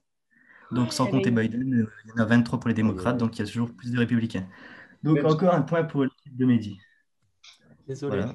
Je ferai ma mon autocritique publique. J'écrirai un pavé de 400 pages pour m'excuser. Bah, J'y compte bien parce que là, je suis très déçue. En plus, j'avais la réponse. Désolé, Zoé. Enfin, c'est aussi républicain. hein. Là, c'est du contre, hein, mec. Après, je suspecte Thomas d'avoir envoyé des réponses à son filleul. hein. C'est très Mm. possible. C'est. Et où Trump sort de ce corps. C'est vrai. Le complotisme. Ouais, Cette, diffamation, c'est euh, inadmissible. Ouais. Alors, question suivante. Il y a eu un DAP qui a été fait, c'est honteux. J'ai pas, pas entendu.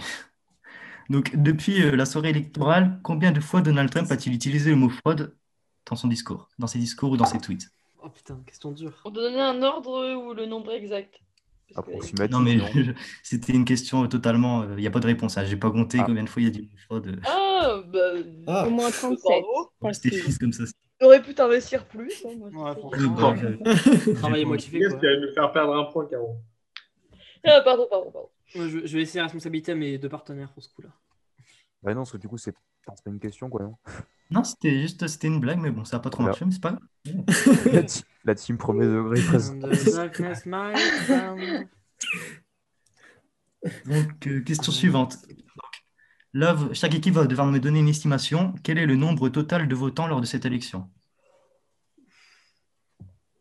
Ah, euh, Je sais, je l'ai vu tout à l'heure. Caro, tu réponds pour ton équipe? Non, toi, attendez. Je suis pas sûre, sûre, mais je crois savoir. Est-ce que je peux d'abord leur proposer le nombre que j'ai en tête et j'attends leur avis? Envoie-moi le message dans le chat en privé. Ouais, normalement, vous pouvez le faire en Comment on fait? Ah oui, si. Fred, Zoé, vous avez une idée, vous, de votre côté?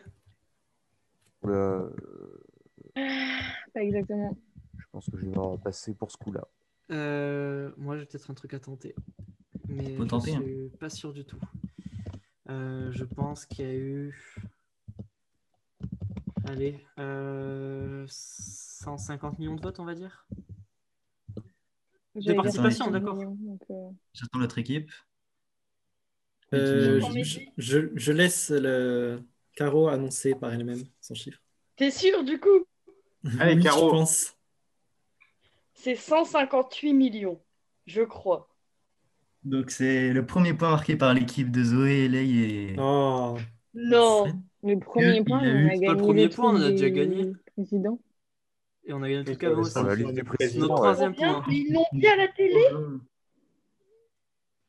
Donc, le nombre total de, de votants, donc c'est 146 438 318. Oh, T'as regardé quelle chaîne, Caro? La 2. CNN. Chier. Non, la 2, ils ont dit 158 millions de votants Bah ok, super. C'est fou, elle a regardé CNews. une- non, euh, j'aimerais c'est lol. On va faire une petite pause dans les questions et je vais vous poser une question. Enfin, on fait une pause dans le jeu, je vais vous poser une question. Quand on vous évoque les, États-Unis, à quoi vous pensez? C'est quoi l'image que vous avez en premier des États-Unis qui vous vient? Ou, ou vous pouvez parler chacun à votre tour comme vous voulez, mais la première chose à laquelle vous pensez. Vas-y, euh, Alex. Moi, quand on parle des, des États-Unis, j'ai cette vidéo en tête où, euh, où sur un fond de, sur un fond musical criant America fuck yeah, euh, il y a des images des États-Unis, des images magnifiques des États-Unis, euh, des hommes armés partout, des fusillades, des explosions, des burgers, Enfin, magnifique. Une magnifique vidéo. YouTube que je conseille. à tous. Vas-y, Zoé. Euh, moi, je, je dirais surconsommation. Genre, quand on dit États-Unis, je pense ouais, aux burgers, à McDo, euh, aux vidéos du Black Friday où tout le monde se, se jette sur les vêtements et tout. Vraiment, ouais, pour moi, les, les États-Unis, c'est genre le, le trop, la surconsommation dans tout. Dans- je, je demande Caro euh, un- un- un- une rectification euh, sur, ce, sur, sur la question précédente. Euh, J'ai regardé les chiffres, mais j'ai préparé. Ouais, vas-y, vas-y. Alors, près de 158 millions euh, d'électeurs euh, s'est prononcé cette année, contre 137 millions en 2016. Mais ça fait son Bon, Trump en Mehdi, t'es face. banni, hein. banni du podcast. Oui, donc t'as triché euh, juste avant. C'est ce que tu veux Je dire. Bah non, sinon j'aurais dit euh, le bon chiffre euh, directement. Vous avez pas dit Bah, 150 Caro. millions? Si Caro, elle a dit 158. Oui, parce que ils l'ont dit à la télé ce, soir. J'ai regardé les infos. Ils l'ont dit à la 2. C'est pour ça que je savais le nombre exact. Ta justification est aussi bonne que celle au loup-garou. C'est-à-dire. euh, Mais quoi? Je, je demande, je, je demande le ra- rapatriement du point de l'équipe de Zoé à notre équipe. Comment ça, on a dit 150 Oh là là, millions on dirait que je suis genre la représentante de l'équipe. Il n'y a que moi qui prends. Oui. Non, on va rester comme ça. Le jeu est fait comme ça. C'est tout. Il y a une erreur. Ça arrive. Quel drame Oh là là Non, non, non, non. Alors là, c'est vraiment de la Bon. triche. C'est inadmissible. Oh, je donne des chiffres plus exacts que l'exactitude et on me l'enlève. Bon, vas-y. Je rajoute un point à l'équipe de Caro. Je rajoute un point à Ouais. l'équipe. Vendu. Non, c'est moi qui me suis Bon trompé. courage, Elaï, pour le montage. Ouais. Non, mais ça sera dedans, vous inquiétez pas. Voilà les auditeurs. Tu couperas la partie où ils ont corrigé et qu'ils ont mis le point à l'équipe de Caro. Ah non, non, Ouais, pas du tout. Ça, on laissera pour qu'ils entendent que. qu'ils entendent l'organisation un peu quand même. Mm. Bah, moi, du coup, euh, bah, je pense pas mal à Hollywood, qui, euh, malgré tous les défauts qu'il y a dedans, hein, c'était, euh, bah, a mis au monde des très bons films qui critiquaient bien les US, notamment le premier Rambo, où ils critiquaient bien l'implication des US au Vietnam, et après, ils ont tout déconné. Enfin, ils se sont déconnés comme jamais avec le 2. Ça, C'était de très bons trucs. Vas-y, Elaï. Et après. Moi, les États-Unis, c'est aussi Hollywood. Mais euh, je sais pas pourquoi. Mais euh, genre, je sais pas, quand je pense US, vraiment, euh, c'est New York qui vient. Je sais pas, euh, genre, euh, trouve que c'est très imagé. Les États-Unis, c'est soit des putains de grosses villes, euh, euh, soit vraiment c'est des fins fonds de campagne euh, remplis de rednecks avec des vieilles bagnoles qui roulent pendant des kilomètres parce que t'as vraiment pas de ville pendant au moins, euh, je sais pas, deux heures. C'est des parties aussi très chiantes sur GeoGuessr, faut le dire. Fred pourra témoigner. Vas-y, Caro. Euh, moi, les États-Unis, ça m'évoque le clip de Rihanna, American Oxygen. Et en fait, dans son clip, il y a un peu, enfin, il y a plein de références historiques aux États-Unis et tout. Et je l'avais étudié en cours. Et du coup, ça me rappelle trop ça parce qu'on avait tout étudié, chaque élément, etc., etc., etc. Déjà, la chanson, je la kiffe. Bah, Rihanna, euh, une queen. Mais du coup, bah, le clip, me fait penser à. Enfin, le clip me fait. Quand on nous dit Amérique, je pense directement au clip. Parce qu'en fait, il te montre le beau, côté, le, beau, le bon côté comme le mauvais. Du coup, c'était cool. D'accord, d'accord. On a, on a fait le tour, c'est bon? Il y a moi aussi. Mais euh, Ah, merci Mehdi pour cette émission. Donc Mehdi, je le banne puisque petite main répondre. Non mais euh, vas-y. Mehdi. Euh, alors oui, du coup, moi, les, États-Unis, bah, c'est bah, le pays des, des droits de l'homme, de la liberté d'entreprendre, euh, de- du capitalisme. euh, c'est vraiment des choses que, qui, qui sont très proches de mes valeurs. Ok, toi t'as été payé. Toi été payé. Euh, veuillez arracher le Mehdi de l'émission. Là, à ce niveau-là, c'est plus, c'est plus, on est plus objectif là, Mehdi. Déjà qu'on n'était pas beaucoup. Je vais te demander de partir. Tu quittes l'aventure, Mehdi. La flamme, un pour toi. C'est bien tout l'inverse. Euh, du coup, c'est un peu comme Zoé, c'est euh, la nourriture et, euh, et, et, et du coup, ouais, j'ai un peu l'image des Américains, j'ai l'image de, des personnes très nationalistes, les armes et l'obésité. C'est peut-être très très très cliché, mais c'est vraiment l'image que je viens, qui, enfin, qui vient directement moi. D'accord. Bon, on va repasser un peu aux questions, à la compétition. Donc, question de rapidité. À quelle date précise le président John Fitzgerald Kennedy a été assassiné? 1967, non? Non, 69 non, 63. non. Bah, les gars, 71. sérieux? 72 À Cuba, c'était en 68, 63. 75. Oh, pardon, la réponse a 68. été... oh là là, la réponse a... la réponse a déjà été dite en fait. Je me quoi rends compte.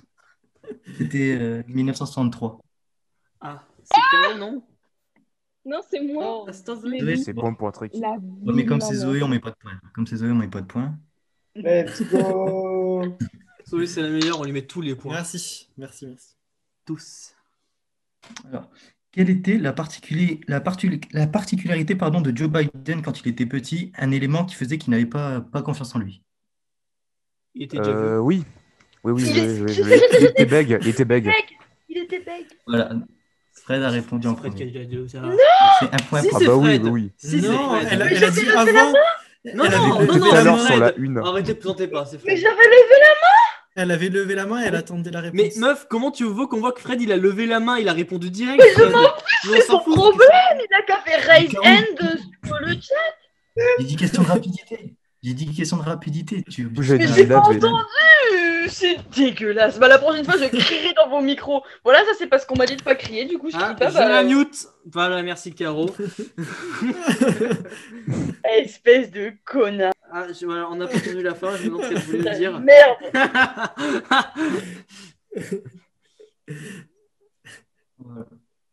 Thomas. Donc, question suivante. Quelle est la date de la fête nationale américaine? 4 Ah juillet. répondu. 4 juillet. 4 juillet. C'est LA qui l'a dit en premier. Non, on s'en fout. Voilà, Qui j'aurais c'est dû c'est le ma dire. maison. Zoé. Mais voilà. 4 5. Je sais pas où t'es Zoé, mais pour moi t'es là. Ouais, ouais, Ça, c'est. ça- ça fait 4 ans, on reprend la tête. Hein. Ouais, c'est ça. 4-3 pour euh, Fred quand. Allez, on se dessus. Fred. LA et Zoé contre Mehdi, euh, Alex et Caro. Alors, question suivante. Un peu de géographie. Donc, quelles sont les cinq plus grandes villes américaines? Donc, euh, une équipe me donne ces cinq villes, une équipe me donne ces cinq villes. Donc, on va commencer par Zoé, LA et Fred, les cinq plus grandes villes américaines. Euh, Alors, moi je suis déjà nulle en géographie. Déjà New York. Hein. New York New déjà. York, c'est de- Euh, San Francisco. Eh ben non, c'est non, San. Francisco n'est pas dans les cinq Non, mais pas, villes. pas dans le. Ah merde. Mais si Ah, tu coup, donnes les nul. réponses à nous, comment on va savoir?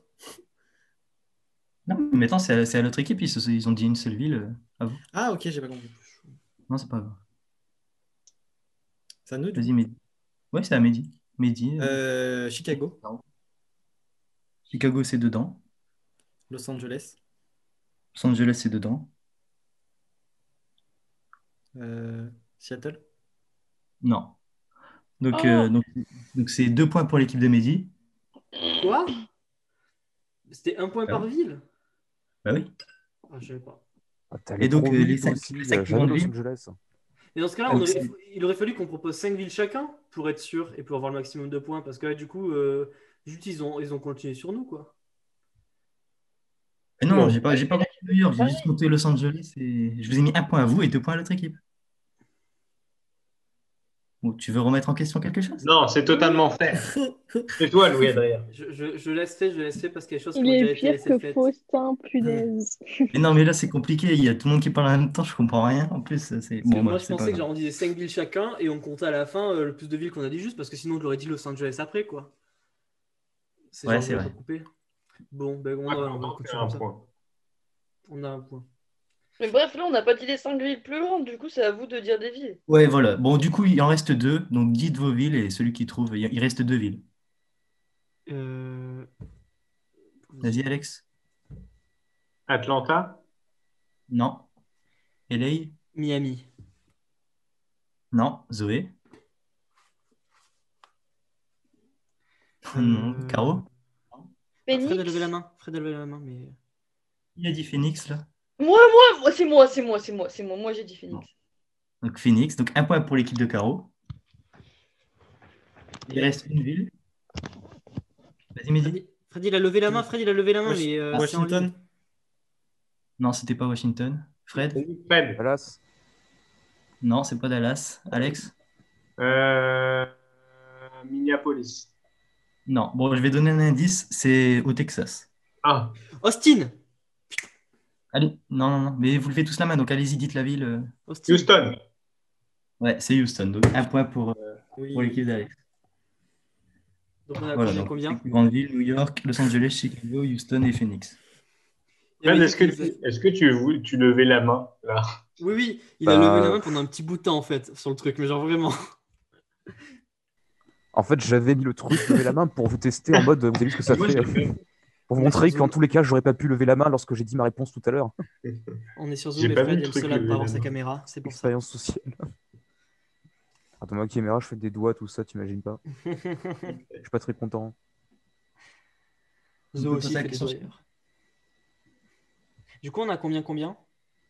Donc il y a 7 points pour l'équipe de Mehdi et 5 pour l'équipe de Zoé. C'est totalement euh, impartial. Donc question suivante. Donc le drapeau, le drapeau américain est composé de 50 étoiles qui symbolisent les 50 États et de 13 bandes. Est-ce que vous savez à quoi correspondent les bandes euh, sur le drapeau américain? Les 13 bandes. Vas-y, Alain. C'est les 13 États de base des États-Unis qui étaient les États de base de la côte Est, là où c'était les 13 colonies en fait, là où s'étaient installés Voilà, les Anglais. 13 colonies. Donc c'est- voilà, c'était les 13 colonies fondatrices des États-Unis, donc euh, de l'Empire britannique. Et donc, ils ont réclamé leur indépendance et il y a eu la guerre d'indépendance. Voilà. Alors, est-ce Bon, qu'il me reste des aussi, questions hein. Oui. Oui, bah, je sais, Mehdi, je sais que tu sais tout. À l'heure actuelle et de façon officielle, sur les 50 États, combien sont remportés par les républicains? Euh, Un nombre, euh, un par équipe, encore une fois. Euh, Enfin, après, moi, c'était euh, aux dernières nouvelles qui dataient d'hier et euh, j'avais 23 États. Euh, donc, euh, Attends. l'équipe d'Alex euh, a un autre chiffre ou- Euh, J'aurais dit, si on compte la Géorgie, 24, sinon 23. Non, mais je compte les résultats officiels. Genre, il y a pas de recomptage, les résultats officiels. 23. Ouais, bah, c'est ça, c'était 23. Donc, un point pour les deux équipes. Euh, quel, euh, quel était le nom du vice-président de Donald Trump? Une question de rapidité, allez-y. Vice-président de Donald Trump. Voilà, c'est Mehdi qui l'a dit en premier. C'est Mehdi. Je reconnais. Bon, allez. S'il veut que ce soit Mehdi. Peut-être en retard son, c'est pour ça. Euh, donc, on a dit tout à l'heure que George Washington était le premier président de l'histoire des États-Unis. Joe Biden, c'est le 46e. 46e. 46e, donc un point pour Alex. C'est Alex qui était le plus vite. En vrai, c'était c'est moi, c'est juste que j'avais pas activé mon micro. Ah bah, Dommage. juste le micro, tant pis. Dommage, try again. Fuck you, tu comprends aussi? Yes, I totally understand. Oh, l'anglais est mauvais. Bon, question un peu compliquée. De quelle année date la Constitution des États-Unis? Euh, 1775. oh, je suivrai. Bon, c'est la ré- c'est ta réponse? Ray, tu me suis ou? Je suis pas sûr. Je- J'hésite entre après 76, ou pas. non. Ouais, 76. Je valide Ouais, ouais, 76, so- ouais, euh. 76. Et donc, euh, pour l'autre équipe, l'équipe de Mehdi, Alex? Mais- Vous voulez répondre? Non. Euh, 1788. Bon, c'est vous il n'y en a aucun qui a la bonne réponse, mais c'est 1787, donc Mehdi est à une année, donc euh, je donne le point à, à Mehdi encore une fois. Let's go. Bon, bah j'ai plus, j'ai plus trop de questions, j'ai fait le tour. Donc, les résultats.